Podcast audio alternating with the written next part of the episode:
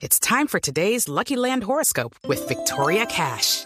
Life's gotten mundane, so shake up the daily routine and be adventurous with a trip to Lucky Land. You know what they say. Your chance to win starts with a spin.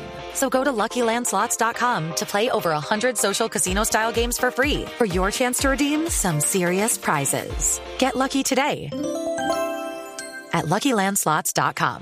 Available to players in the U.S., excluding Washington and Michigan. No purchase necessary. VGW Group. Void or prohibited by law. 18 plus. Terms and conditions apply. La Corte Constitucional tumbó anoche la reforma al Código Electoral que había presentado el registrador Alex Vega, que la impulsó él con el argumento, dice la Corte, tenía vicios de trámite, había sido tramitada en sesiones extraordinarias a pesar de que se trataba de una ley estatutaria.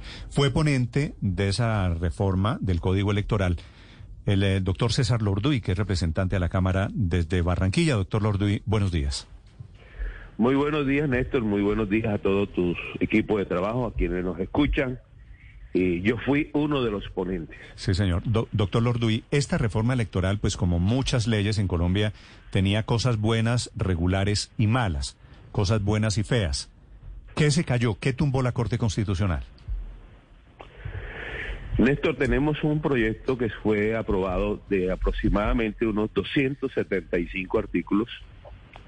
Yo creo que es más lo que existe allí como puntos positivos que aprobó el Congreso y obviamente puntos que pueden ser objeto de críticas. Pero haber hecho una modificación de una normatividad que tenía algunos de ellas más de 100 años de existencia y gran parte más de 36 años, definitivamente era una actualización que independientemente de quién la haya propuesto, todavía sigue siendo necesaria para el país. Puntos importantísimos. ¿Qué es necesario, por ejemplo, de lo que se cayó, doctor Lorduy? Paridad de género, por ejemplo. De acuerdo, eso era bueno. Definitivamente importantísimo. Los diferentes mecanismos mediante los cuales se puede votar, supremamente importante. Allí inclusive se había planteado el voto remoto, se eliminó, pero todos los demás mecanismos mediante el uso de la electrónica o el, o el uso de los servicios electrónicos quedaron aprobados, el voto mixto, el voto anticipado, sobre todo el voto en el exterior, el, el conteo, el preconteo, utilizando una gran cantidad de mecanismos electrónicos que allí están descritos en el proyecto, definitivamente son supremamente útiles. Sí. La revocatoria del mandato, por ejemplo, hay unos mecanismos que hacen más ágiles la posibilidad de que los ciudadanos puedan revocar los mandatos, la posibilidad de hacer coaliciones, la disminución de los porcentajes para lanzar candidatos sin necesidad de estar acompañados de partidos políticos, la parte que corresponde al registro civil de nacimiento, inclusive, inclusive el hecho de poder fijar, eh, digamos, normas que permitan el funcionamiento de los organismos electorales eh, también son supremamente importantes. Lástima, Sí. la verdad, yo lamento muchísimo esa decisión de la Corte. Sí. ¿Cuáles fueron, eh, doctor Lorduy, los vicios de trámite? Si, si usted sabe. Hombre, eh, lo que ha dicho el comunicado de la Corte Sí. fundamentalmente es lo siguiente. Uno, que se debatió el código en sesiones extraordinarias. Yo creo que aquí hay que aclararle a la ciudadanía qué es lo que se debatió en sesiones extraordinarias. Sesiones extraordinarias fueron realmente un día, un día, 17 al 19 de diciembre del año 2021 fue la convocatoria de sesiones extraordinarias. Del 17 al 19 de diciembre. Pero los dos días no se tomaron, porque lo que faltaba eran unos puntos que debía discutir el Senado porque ya la Cámara lo había aprobado. Y se aprobaron los puntos en el Senado el 17 y el 18 ya se había conciliado tanto en Senado como Cámara. Es decir, se cae un código que duró muchísimo tiempo siendo objeto de discusión por un día o dos días de trabajo en un periodo por fuera de la legislatura a juicio de la Corte. Eso es lo primero. Es decir, no es que se haya discutido la integridad del código en sesiones extraordinarias. Un día, un día. El segundo, la parte que corresponde, por ejemplo, al respeto de las minorías. Allí fundamentalmente lo que se discutía relacionado con las minorías, que yo me acuerde, era que se pedía que en el caso de las minorías fundamentalmente de los indígenas, el tarjetón electoral se hiciera en su lengua. Es decir, es una cosa pues que a algunos les pareció bien, a otros no les pareció, otros pensaron que era un tema de costo, pero ese es el punto relacionado con las minorías. Doctor Lorduy, Y la otra parte que corresponde a que una ley estatutaria debía haberse discutido en términos de presencialidad. Hey guys, it is Ryan. I'm not sure if you know this about me, but I'm a bit of a fun fanatic when I can. I like to work, but I like fun too. It's a thing. And now the truth is out there. I can tell you about my favorite place to have fun. Chumba Casino. They have hundreds of social casino style games to choose from with new games released each week. You can play for free anytime, anywhere and each day brings a new chance to collect daily bonuses. So join me in the fun. Sign up now at ChumbaCasino.com. No purchase necessary. Group. Void prohibited by law. See terms and conditions. 18 plus. Bueno, eh, bueno, había una emergencia sanitaria, de hecho todavía estamos en ella. Había un confinamiento, ni siquiera Bogotá, ni siquiera los aeropuertos estaban abiertos. Y ojo, muy importante, tremendamente curioso, la sentencia que la Corte Constitucional dice que en donde exista la, exista la posibilidad y hasta donde sea posible hacer sesiones presenciales en pleno confinamiento, se hiciera. Donde fuera posible, pues en muchas de las sesiones plenarias, plenarias, porque las comisiones conjuntas de Cámara, de Senado y, y, Cámara se hicieron presenciales, por lo menos yo estuve presente.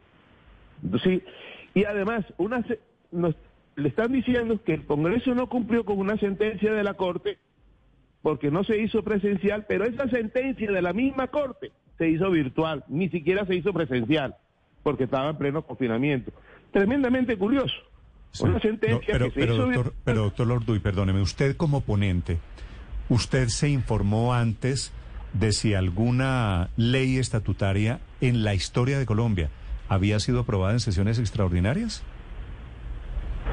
No, no, no, no, eso sí fue punto, de- es un punto que fue objeto de discusión, tremendamente Es que, es que tengo información de que nunca en la historia de Colombia una ley de estas características había sido aprobada en sesiones extraordinarias porque ustedes los parlamentarios saben que no se puede y aún así lo hicieron. Te respondo por, te respondo por cámara. En cámara no lo hicimos en sesiones extraordinarias. Es decir, para ilustración de los oyentes, estoy diciendo que ese hecho ocurrió en el Senado. En cámara no se aprobó en sesiones extraordinarias.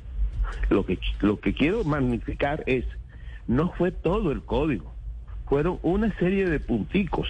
La Corte Constitucional ha podido mo- modular su fallo y decir que aquellos artículos que se aprobaron en el Senado, que fueron muy pocos, en sesiones extraordinarias no deberían haberse aprobado. Punto. Eso fue lo único. Pero el Ah, resto bueno, del pero- articulado. Sí, yo estoy de acuerdo. En sesiones extraordinarias la Constitución es muy clara y dice, en sesiones, las leyes estatutarias se aprueban en una sola legislatura. Y una legislatura no incluye las sesiones extra. Mm. Totalmente de acuerdo en ese sentido con la Corte.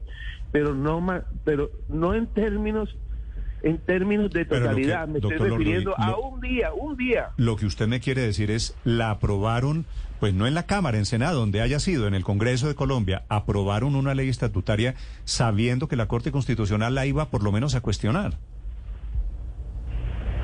Bueno, no, no había, no había, hasta donde yo supe, yo no puedo responderte de que si era consciente o no de que si la aprobamos a sabiendas de que no se podía en términos extraordinarios porque te respondo por la Cámara, no te puedo responder por el Senado.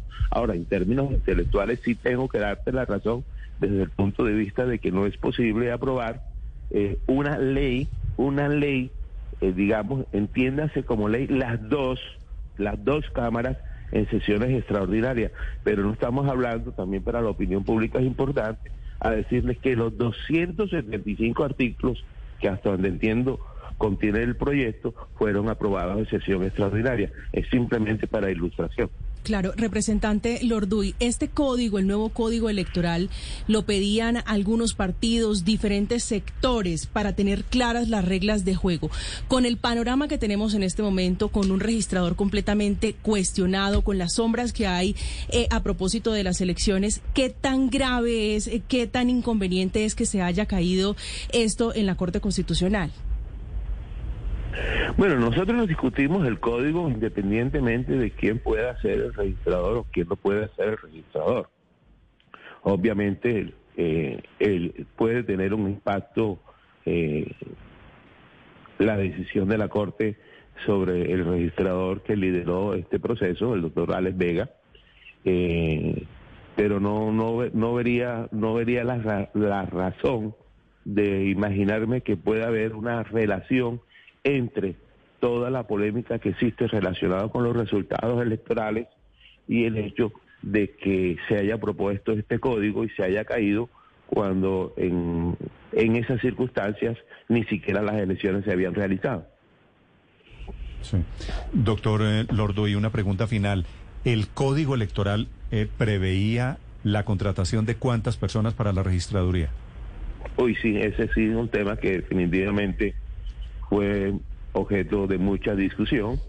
Eh, se consideraba que debía haberse realizado, no, no tengo el número ni tengo el dato, eh, entiendo que esa fue una discusión que se presentó al Senado, entiendo que en el Senado, yo estuve allí, entiendo que en el Senado se exigió el estudio de cargas laborales, entiendo que se presentó el estudio de cargas laborales y entiendo que el Senado quedó satisfecho relacionado con las necesidades de cargo que se estaban planteando en ese proyecto. Eh, no me acuerdo el número de personas, pero el estudio de la registraduría Ah, se lo, diciendo... se, se lo recuerdo, doctor. Lordoy. Mil cargos nuevos en la registraduría. Era el, era el botín de esta reforma electoral. Bueno, eh, yo no, no puedo decirte si está bien o si está mal. Eh, lo que sí puedo decirte es que frente a los retos que estaba planteando el nuevo código electoral en términos de registraduría para todo el país y de poder atender las necesidades, no solamente electorales, sino también de registro civil, eh, eh, que también no, no se nos olvide. Yo no quiero ser, no quiero aparecer como el gran defensor del proyecto de código.